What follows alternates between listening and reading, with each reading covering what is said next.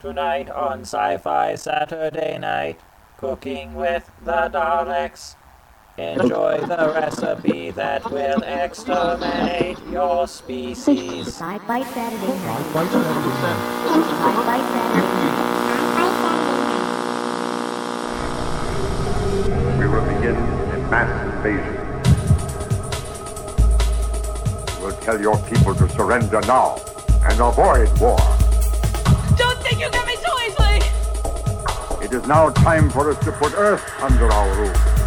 It's your sacred duty to tell us the truth. Confess, confess that you've been guilty of witchcraft. You expect me to believe that you can overrun the entire world? We cannot be defeated. We have never been defeated. That is the message bring your people. Yeah, they're dead. They're all messed up. Sci-Fi Saturday night. In 2019, the Area 51 recordings of Sci Fi Saturday Night have been enhanced with riboflavin and seven essential audio nutrients to help augment your listening experience. Tonight, in episode 404, we look back at the great excitement of listening to people talk whilst wondering, did I just taste peppermint in this book? Interesting, you say? Perhaps. Candy floss for the ears? Most definitely. On staff for tonight's podcast, our taciturn technical trouble wrangler sitting in the Sci Fi Saturday Night Gaming Pavilion and Help Desk, Kriata.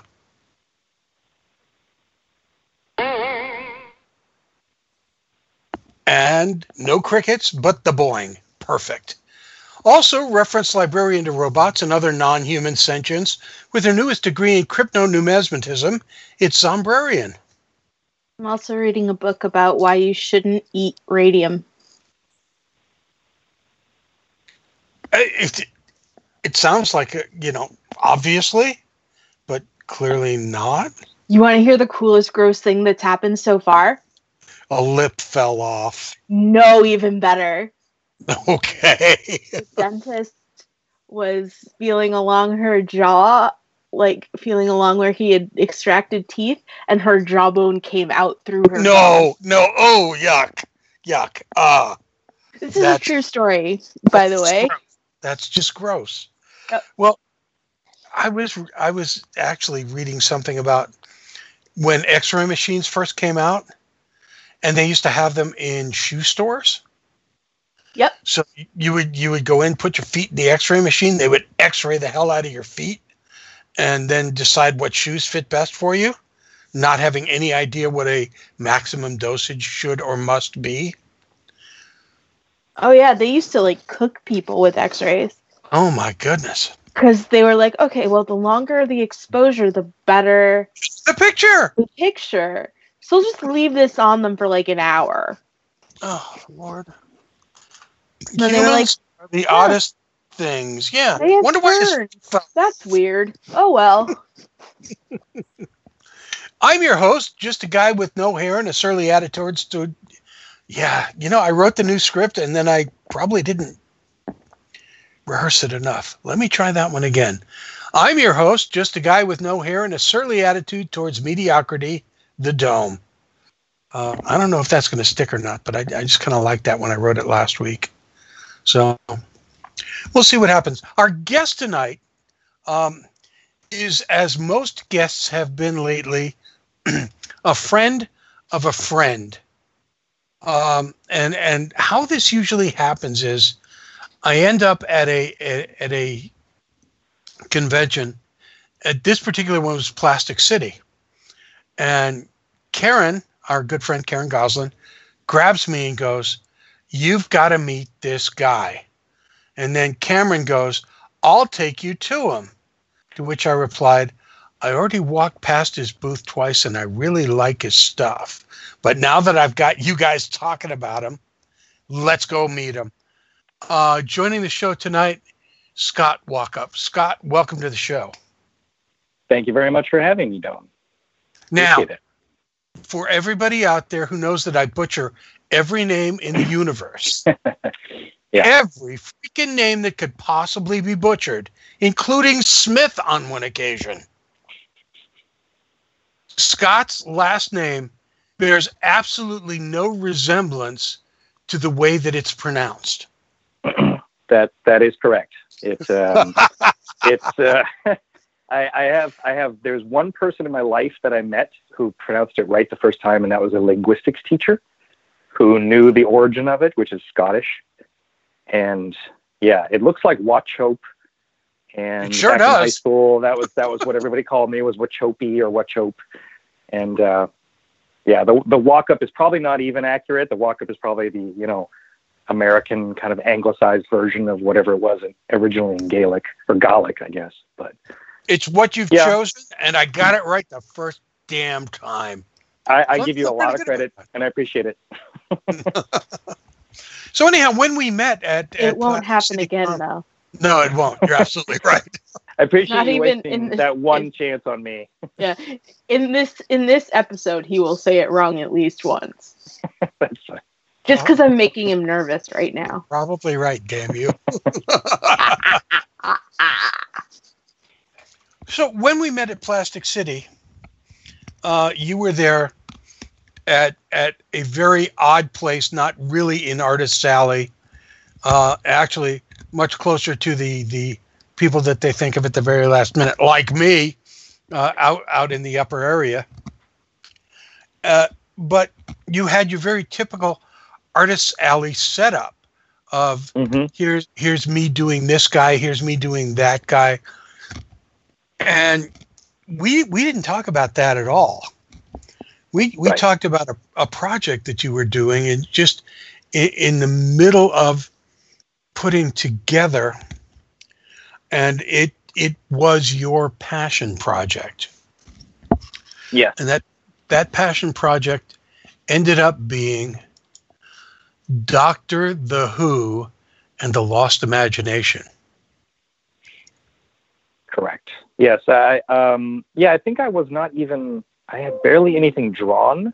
Oh, you had uh, nothing when I talked to you. Right. Some sketches maybe, and that was kind of it, kind of like concepts. Um, and we were talking about what you were going to do and why you were going to do it and how you were going to do it. And I'm looking at these pictures of like uh, uh, Harley Quinn and, and Batman and you know the the normal kind of uh, generic artist alley fare. oh sure, yeah, the And- bread and, and- butter.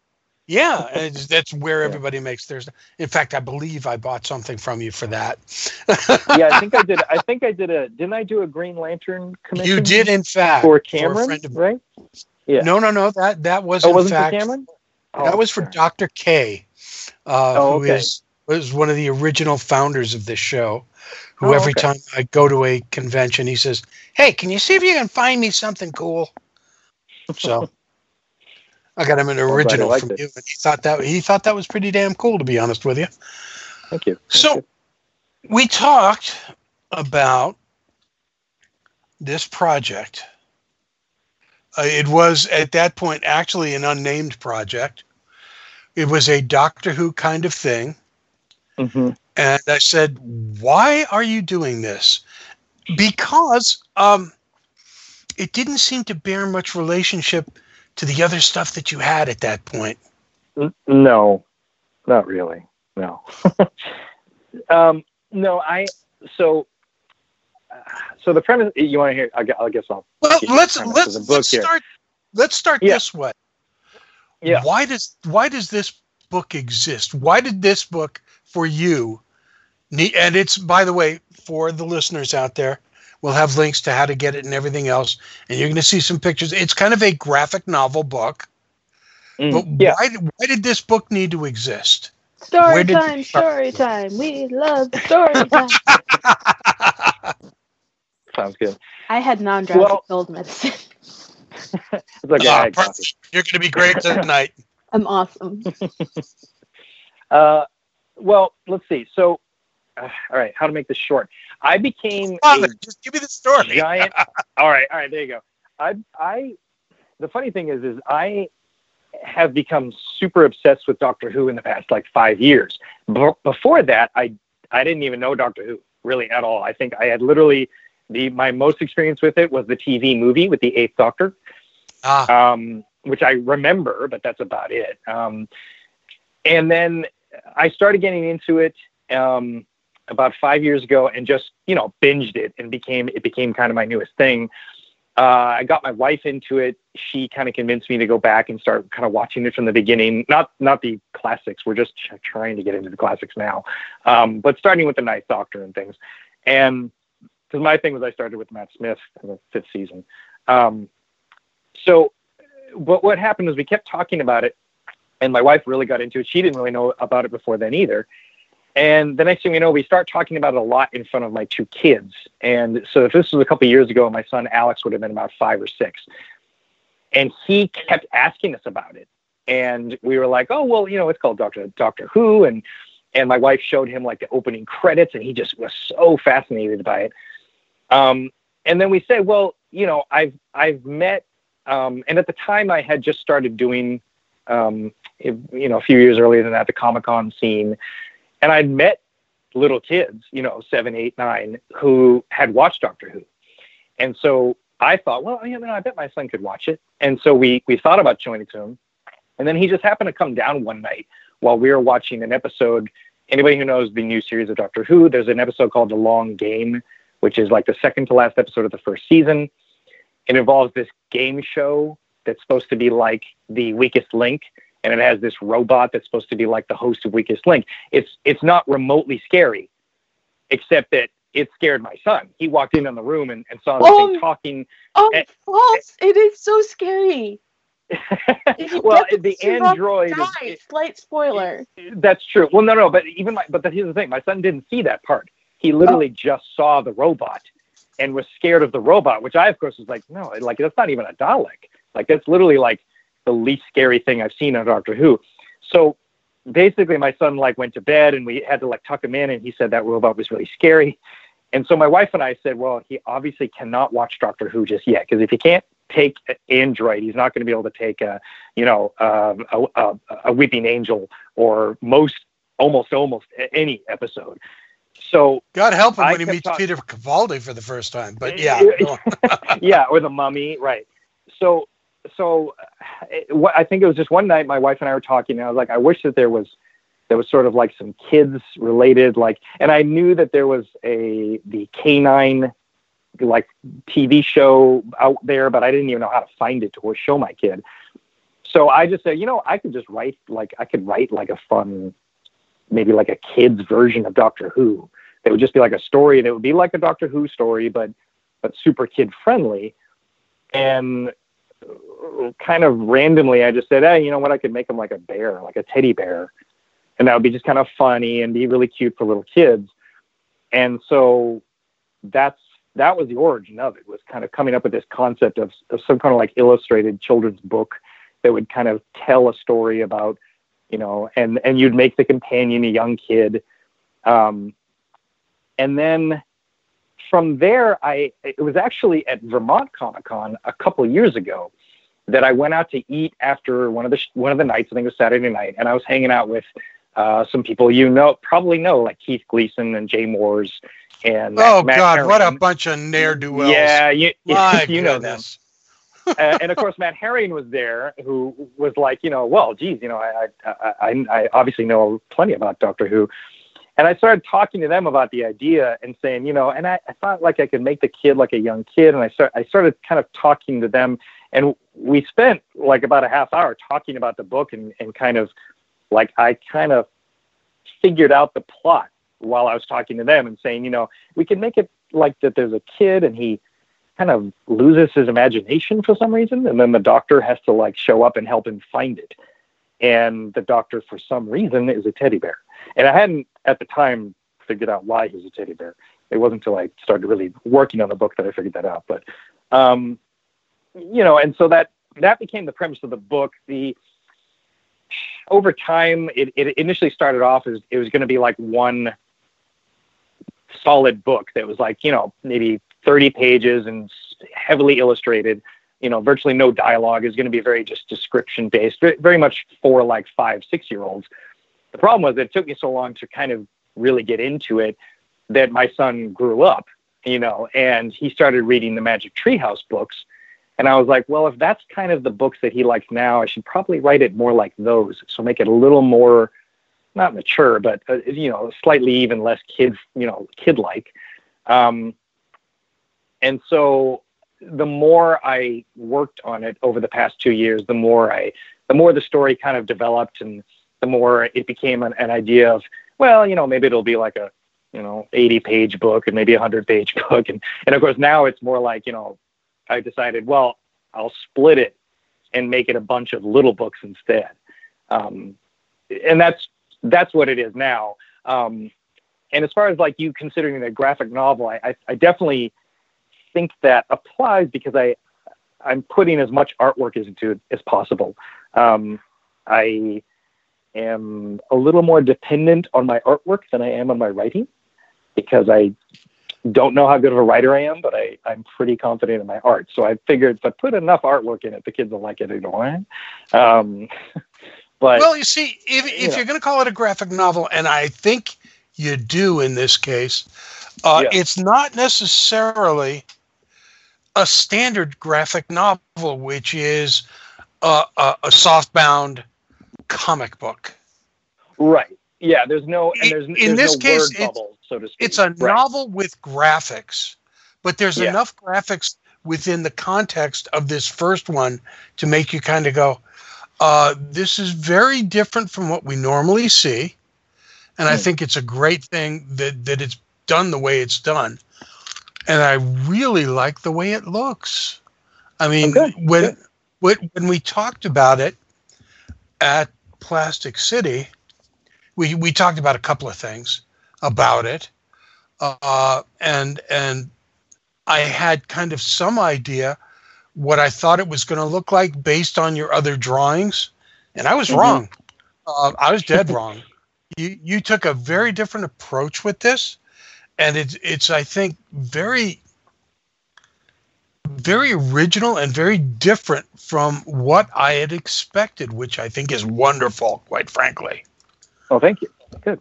Um, so, and and then as as we were talking about this, you had said you want uh, to benefit the Epilepsy Foundation. Right, correct. Yeah, because when I was working on the book and I kept thinking I'll I'll just self you know, there was a an inkling, you know, like a week maybe where I thought to myself, oh, I'll try to pitch it to BBC Books, who owns the rights to any Doctor Who books and I and then I just thought, you know, this seems too far fetched to be something that they would pick up. It's it's too um different, you know, and I don't mean that in a negative way. It's just that it's most books that are Doctor Who based are kind of they're basically like really really good fan fiction. They're stories about the Doctor taking place kind of between episodes, you know, seven and eight of season. Right. I don't think you could call thing. it fan in any way, shape, or form. You're right, and and so for me, I thought, well, I'm I'm doing something a little more original, and I, I don't, you know, like I said, I don't mean that in a negative way to the other books. They're obviously well done, um, but I just thought it didn't seem like something they'd be interested in, and I also thought, you know, realistically, it could take years before I could get it in the door and have somebody read it. So I just thought, well, you know what, I'll just self-publish it, and then I kind of had a lot of different ideas of like how to do it when I self-publish it and and give it away with copies of fan art or something like that. Or would i you know sell it for just the cost that it cost to print that kind of thing. And and then i think i just eventually came to the conclusion you know well what if i just sold it for charity instead and then donated all the money um, and so that became you know the the end result is i said you know what? I'll just i'll i'll make the book i'll self publish it but then i'll i'll just print it and sell it online and at comic cons and all the money will get donated to a charity. And then it took no time at all for my wife to suggest well we should probably make an epilepsy foundation. And i said okay that's that's a very good idea you know and then and then it allows it at least for the book to be for a specific charity like that can kind of tie tie into a specific charity um, and I've gotten asked this if the book has anything to do with epilepsy. Technically, the story that's does not. that's uh, clearly story the next not. question, Yeah. and the answer is Yeah. absolutely not. No, because like, when the concept was originated, it wasn't even a thought that it was going to be some kind of charity thing. I really thought it was going to be something I was just going to produce for myself. I didn't write it with that in mind. It just became that that was the charity that's you know on the back cover for something. You know, wh- wh- whenever it, whenever copies are sold, it is the money either goes to one of various epilepsy foundations, which there actually there's you know Epilepsy National and there's Epilepsy New England and things like that. It, it depends upon the show. Unaware. and, you know, so, yeah. Yeah. So yeah, so that that became the whole concept and and the, the kind of the way that I I feel guiltless in saying, well, I'm I'm creating indel I'm you know I have no problem admitting that it's it's not like fan art. There is a there's a there's a whole debate about fan art, but to me there's there's really no debate when you make a book based on intellectual property and sell it. To me, that's kind of crossing a line if you're trying to make money off of it. And so to me, that's my take on that is then you don't do that. You you find a way to to either make it so you're not making any money off of it, or you know even better, you find a good use for that money. And I don't think if BBC Books ever found out that I was doing this, they would care. I'm sure that they would say, "Oh, well, he's raising money for something good, so we're not going to give him a big, you know."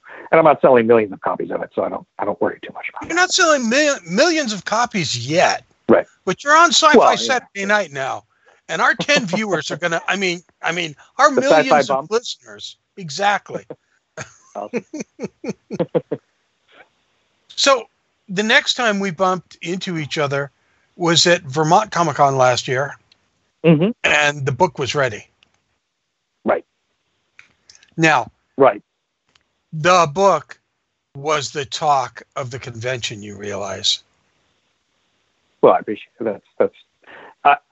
I I am glad that people felt like they went. You know what's really sad, however, is that I sold I sold a, a good amount of copies that weekend. That was the first, you know, that was the first time I was selling it. Mm-hmm. And the one person who bought it and then came back to give feedback and say how much they liked it, I wasn't there. My wife was there, manning the table, and I got back and she's like, "Oh my gosh, somebody who bought it yesterday came back to, to tell you how much she loved it. She loved it." And I was like, "Oh man, that would have been my first that would have been my first feedback ever, you know." But um, it's fine. I've gotten enough positive feedback, you know, the way. the so interesting thing good. for me watching watching this happen because we were actually on the same floor about Yep. two rows away from each other and the first thing i did when i saw you there was go buy a copy of the book You you were, I believe, and I think I might have posted this. You were, I believe, the first person to buy a copy of it. I think so. So I I very much appreciated that. I think it was before the And- show even started. i think it was and the Yeah. first thing that i did was when we got our table set up i actually just laid it out on the table on our hmm. table next to our books and people would come by and go well that looks interesting what is that and i would tell them where to go and how to pick it up and and they Yeah, got to look at it and stuff and then they, they would come back to me and go this is really really cool and the the thought for me was well yes and it's really doing something good at the same time which is Mm. a, a, a wonderful thing that doesn't happen very often right. something's Yeah, good people yeah. like it and it's doing a good thing Right. Yeah, and I mean that's, and uh, um, it's, the book basically led, as far as being doing a good thing goes, the book led to me turning my entire, um, uh, you know, ba- basically from what you saw me doing my typical type of uh, fan art table, you know, which I always had fun doing and was always good. I took the book as an excuse to turn my entire table into a charity-based table and now that's going forward most of the shows i'll be doing you know i'll have what's called my my tardis table. And i'm going to basically just sell all doctor who related stuff um you know with my book there but also you know actually other other art including um karen goslin she donated some doctor who stuff to me uh, to sell at the table which was nice. Very So- cool. and, and it gives me kind of an excuse to to stick with Doctor Who. It, it kind of keeps me going on the book, and it and it kind of gives me an excuse to do as much Doctor Who fan art as I want without feeling like I'm spending all my time on one thing, you know. and I could just kind of say, well, I've had all these ideas for Doctor Who art I want to do, you know, but I've I kept pulling back and saying, well, I can't have all Doctor Who stuff. but now I can. So it's kind of like okay, one slight criticism, and it's more my Oh, fault sure. than yours. Uh, I had just seen a week before Vermont Comic Con Ted, oh, the movie. yes, yes. You're not the first person that's mentioned this. I, I think it was actually the second movie, and and I I just absolutely loved it. But Yeah. then I looked at the cover and I went, "Oh please, dear God, don't let it be that." if well, okay, you, you want a worse? No, no, no. That yeah. The only reference is that there have been more. Like, there's been a couple people who've said it's kind of like Doctor Who, as if he was Ted, and I'm like, yeah, that's fine because it's, it, you know, it's it's nothing like Ted, but he looks like a very typical teddy bear. As far as like not, not including the clothes, Right, wearing and stuff, exactly. but he looks like a typical, and, and also the size of him is about the same as Ted, where he's kind of a big teddy bear. You know, he's like about you know two and a half feet tall or so. So it, it I, I see the um, now that is not as bad as the other thing that I found out while writing this book, which is that if you look up the character, the the little kid in the book who's ten, his name's Sidney Moon, right? And if you read the book, you'll see that Sidney Moon isn't actually his name; it's just kind of the name. His first name's Sidney for obvious reasons. Anybody who knows Doctor Who, but the you know the Doctor kind of names him Sidney Moon. If you look up Sidney Moon on the internet, and I found this out after I did a lot of the artwork and and just apparently Sidney Moon is a um, model slash actress Oh no, who no, no, does no, certain kinds of things and movies. no, no, no, no, no. So yeah, so it's a it's a girl, and she, she I don't I don't know where I've I'd never heard of her before that. Obviously, I wouldn't have named the character that. But I, as far as funny things that people might connect, I it's fine though. I just I I just said you know what I I thought about changing his name, and I'm like you know what I had never heard of this actress before this. I'm not going to worry too much about it, and I just went went. uh uh, full forward and just said forget about it and same with the ted thing right you know i thought yeah people might think it's fine no i'm just gonna uh, barrel forward and, and keep going because i had thought about making him smaller or bigger and then i thought if he's Right. too big it's, it becomes like a muppet and if it's too small it, it just becomes kind of odd where he's this tiny little thing running around so i had to make him a kind of a decent size you know so So this year for the convention season, uh, which is getting longer and longer each year now, Mhm, mhm. Oh, I know. can we assume the man with the million minds is ready? it should be yeah that's that's the second book i am i'm writing it i've i've done a lot of rough art on it uh, i'm i'm i guess i'm about where i was when i probably met you in plastic city right so it, it's it, the prob the biggest problem is that i i know what the plot is i know what the story is um the thing is, is that each each book is going to be made up of like three chapters. The idea Right. being that that about eight books will add up to like one kind of story, right? So hopefully by like the eighth book, basically I'll I'll kind of end the plot of where Cindy's imagination has gone, and that'll kind of end that story, and then I'll kind of be Oh, able to collect that- it all as like one collection. Then Sydney's going to carry through all all all the books. Yes, and and I have concepts for further stories that would still involve Sydney, but it would be after the plot of his lost imagination is kind of gone.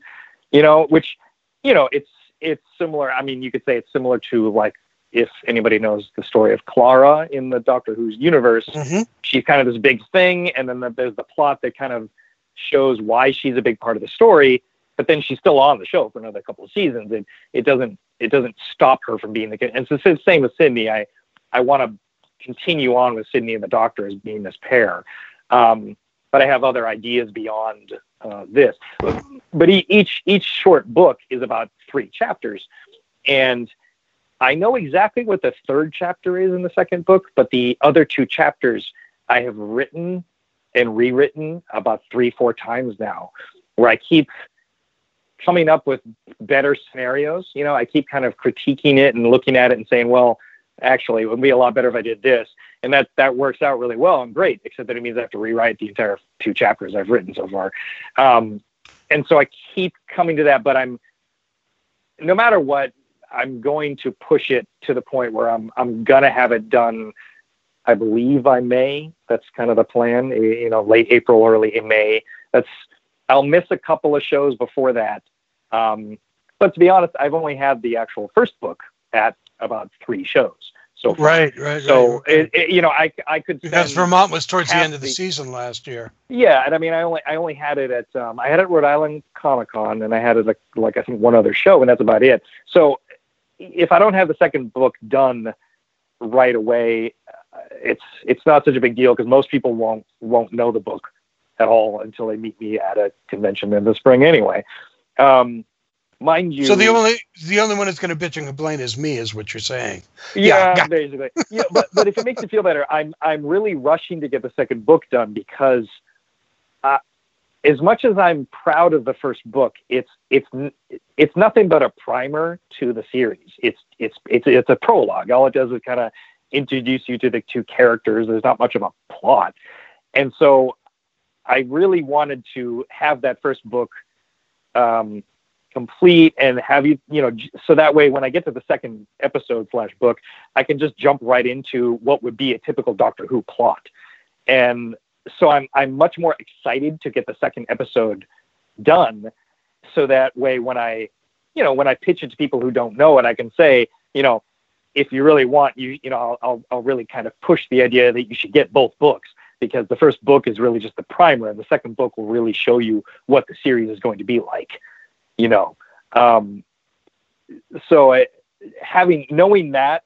really pushes me to try to get that second book done because I, I, I know that that's what I'll be more excited to, to tell people about.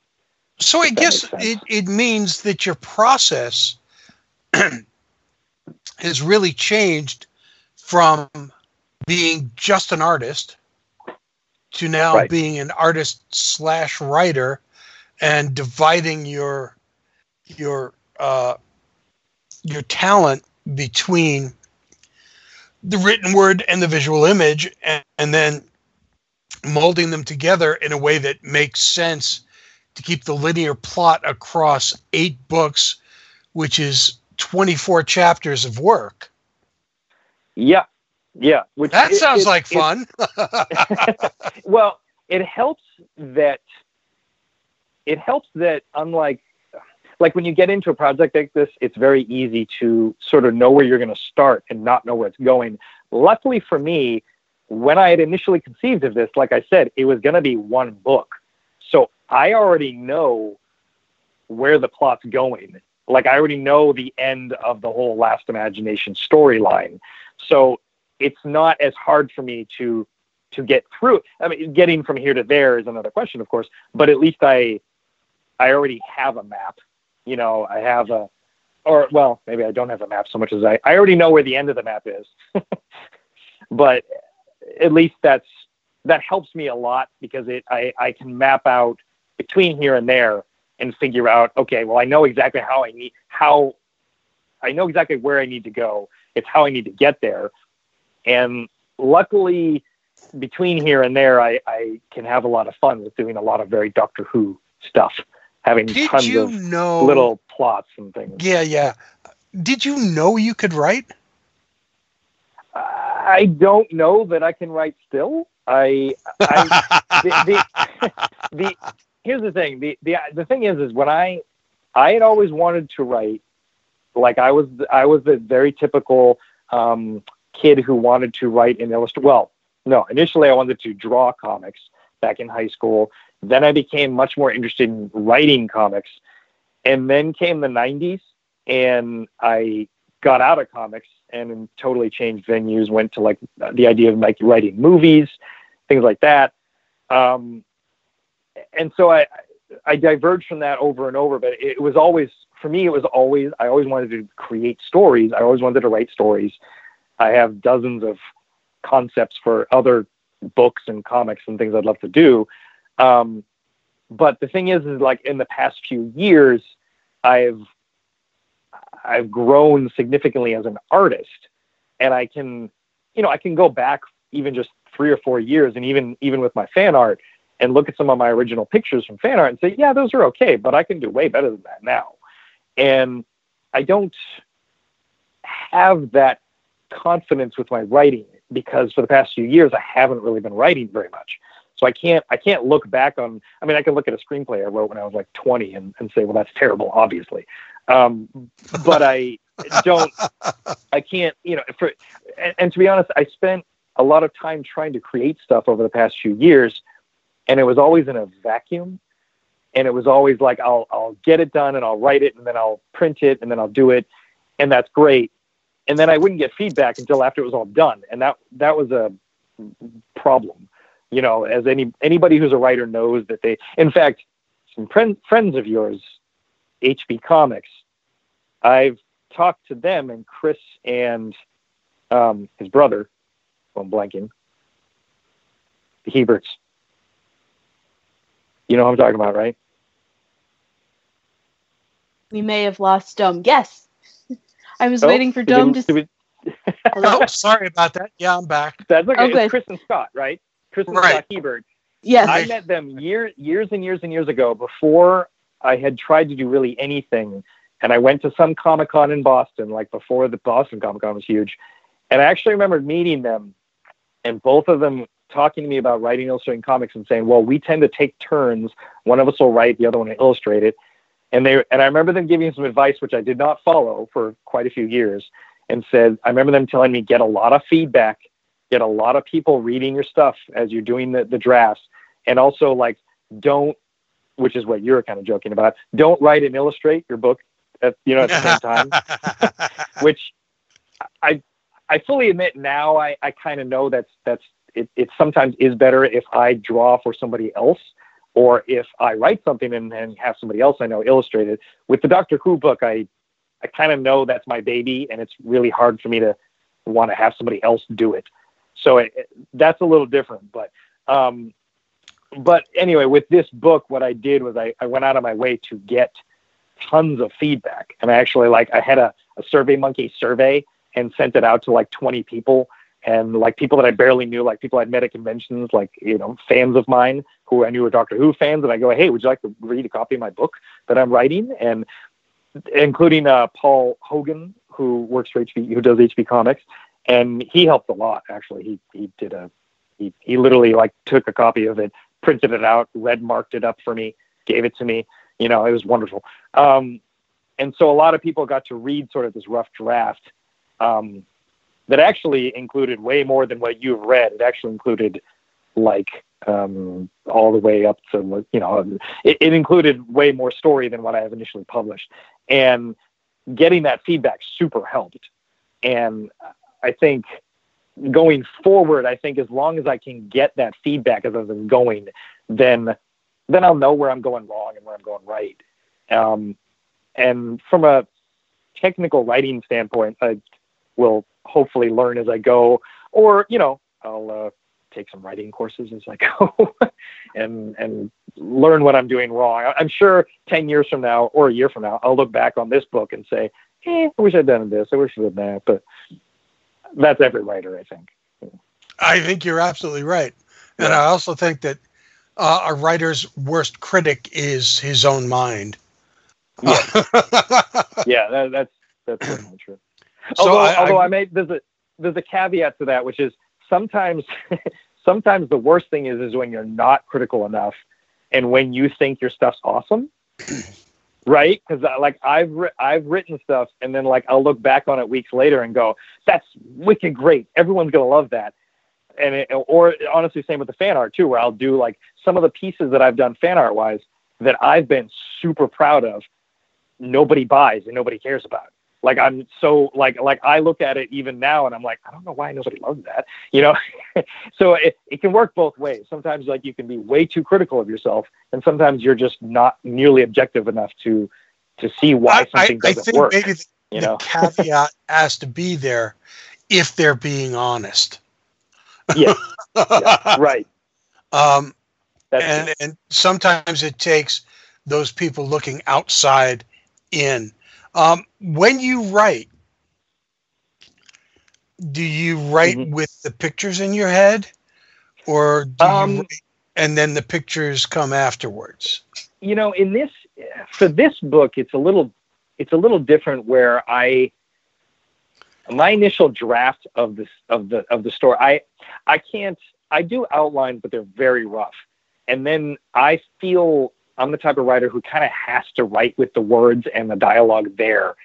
And if i end up deleting all of it that i've written that's fine but it, i have to I, have to visually see the story step by step. For this particular project because it's not fully illustrated like a like a comic would be i kind of have to like see as i'm writing and, and think to myself well is that is that a picture? Is that an is, is that one of the pictures i have to draw like do i want to have this reveal on this particular paragraph be a be the next page uh splash page right? Or you know is it just going to be a little corner shot that just shows kind of the doctor making a face? You know is it and so i i tend to write it first and i'm visualizing the entire time but then it's it's it's a funny thing where i have to go back and start picking and choosing like well what what's going to be illustrated like i know that i'm going to show that. I know that i'm going to show this. You know that when sydney enters the tardis for the first time i know i'm going to show that big splash page right? But other than that, like what else am I going to show? You know, um, so I mean, I it's it's it's very interesting because this is actually the first book I've ever done like this, where it's a book that is illustrated but not a comic book or not full prose, and so it's a it's a you know with comics it's almost easier because you know you're going to be showing everything. Um, but I guess to answer your question to, to a certain degree, no matter what, I visualize the whole thing. You know, I'm visualizing every beat, and it's it's almost harder for me to say, well, I have to kind of carve that visual out because I'm not going to be able to show all of that. Like this, there's this one paragraph that kind of describes this little thing. I'm not going to be able to draw that. I have to describe it as best I can, and that's that's something that's a, that's actually very. I don't know. I don't. I don't know if you've ever had anybody talk about this before, but something specific to children's books and books that are illustrated is that they have to they kind of have to be written as if there isn't going to be artwork even if you're going to have tons of artwork Nice. so no, I- I didn't know i that. find well I, that's just something i've i've i don't know if it's a rule but i've always noticed it um, because when it comes to the types of well magic treehouse is kind of an example or other books of that of that kind where they are a book but they just happen to have artwork in it to kind of emphasize things like here's a really cool shot and we're going to show it. But they aren't written with the artwork in mind.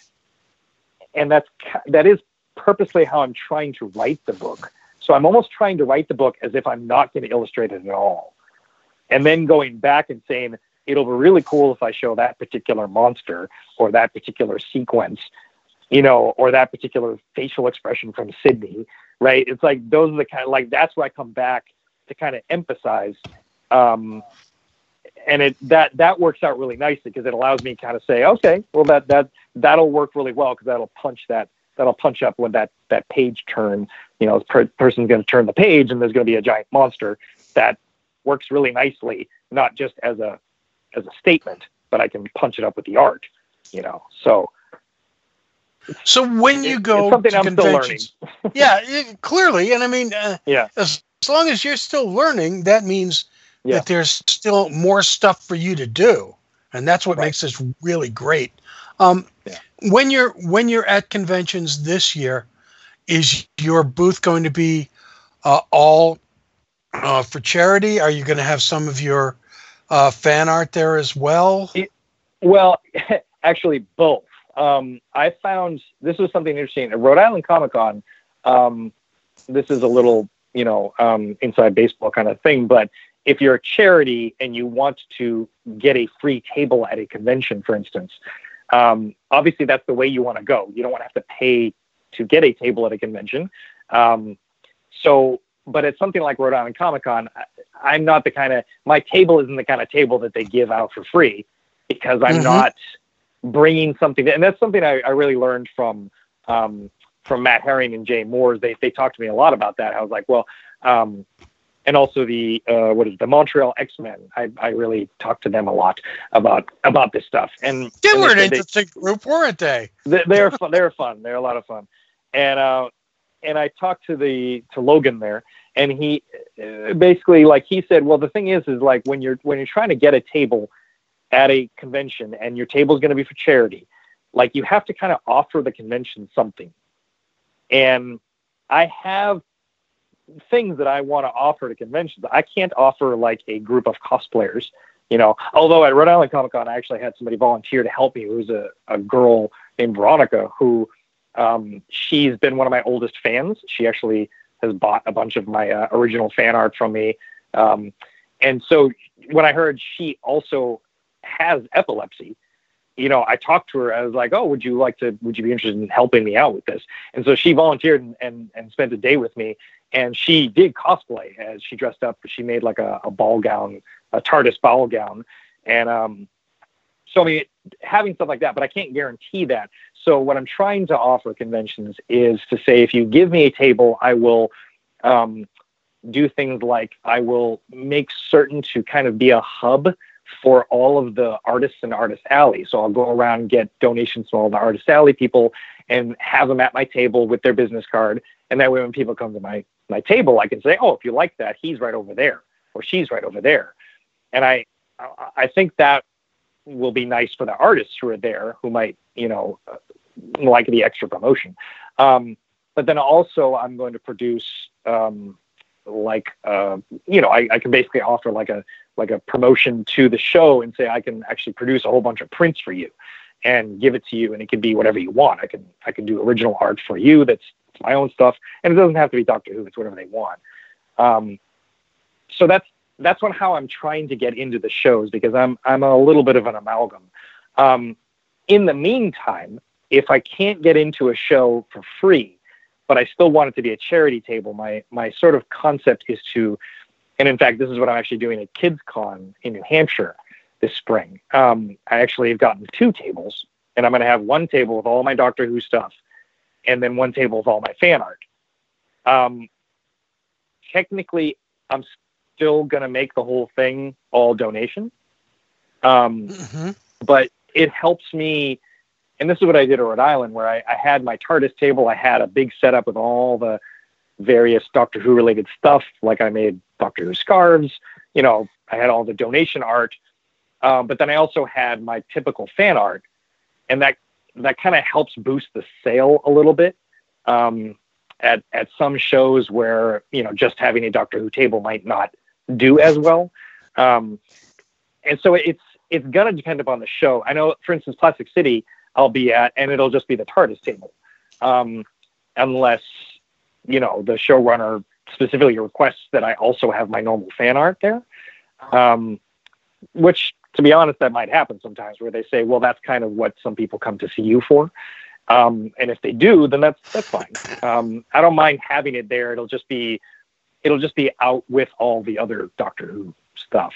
Um, but I'm hoping as much as possible to stick to just Doctor Who because I, you know, it's it's kind of it's well, it's just more succinct to have a table that you can say is Doctor Who themed rather than say, oh, it's Doctor Who themed, and I also have a bunch of other fan art there. You know, it's it's a little easier sell to just say just have people go over to my table and say if they're Doctor Who fans, go to this table. You know, The unfortunate thing for uh, for uh, some of your fans is going to be uh, missing that other really nice art of yours. Uh, and yeah, and for, for those of you who want to see it, we're going to provide links to uh, his art page. I'm I'm kind of perusing the Harley Quinn stuff right now because that's yeah, that the do. Harley Quinn piece, the Harley Quinn piece is by far my biggest seller. I can Quinn imagine. lineup. Yeah. it's it's and that it's always like that's not only my biggest seller but it's it's it's like very big on it's very big on big on tumblr and stuff like that where if you just look it up like you'll find it. And most people don't know who i am or who did the original art. But like if you just look it up you you'll find it all over the place. And it's always kind of fun.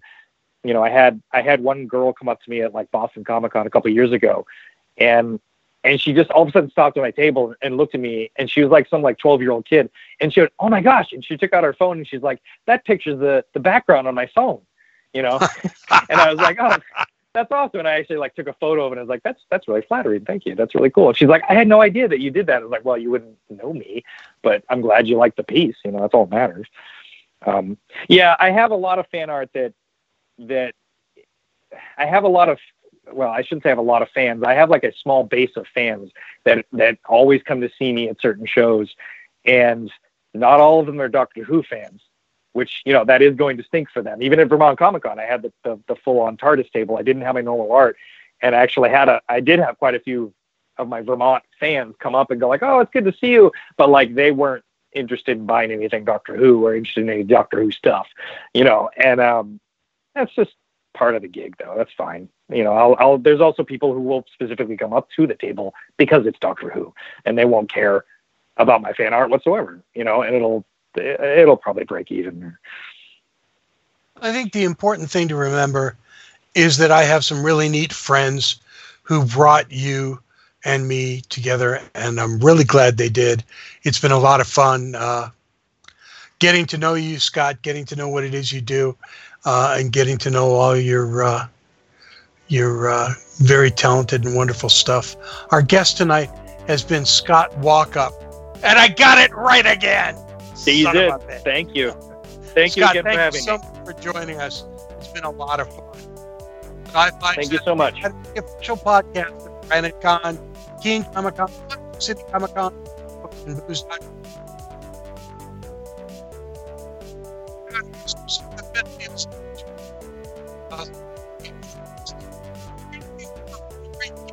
The rapidly approaching.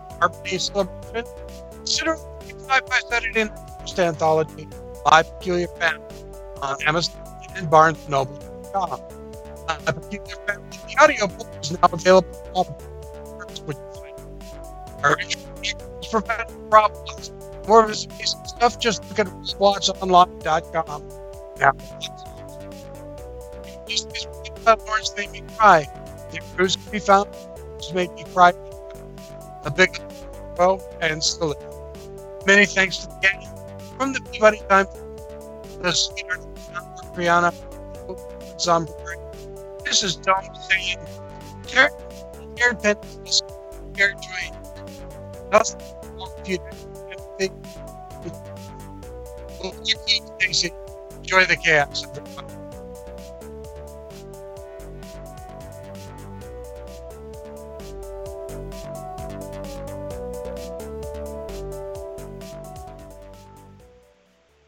I know.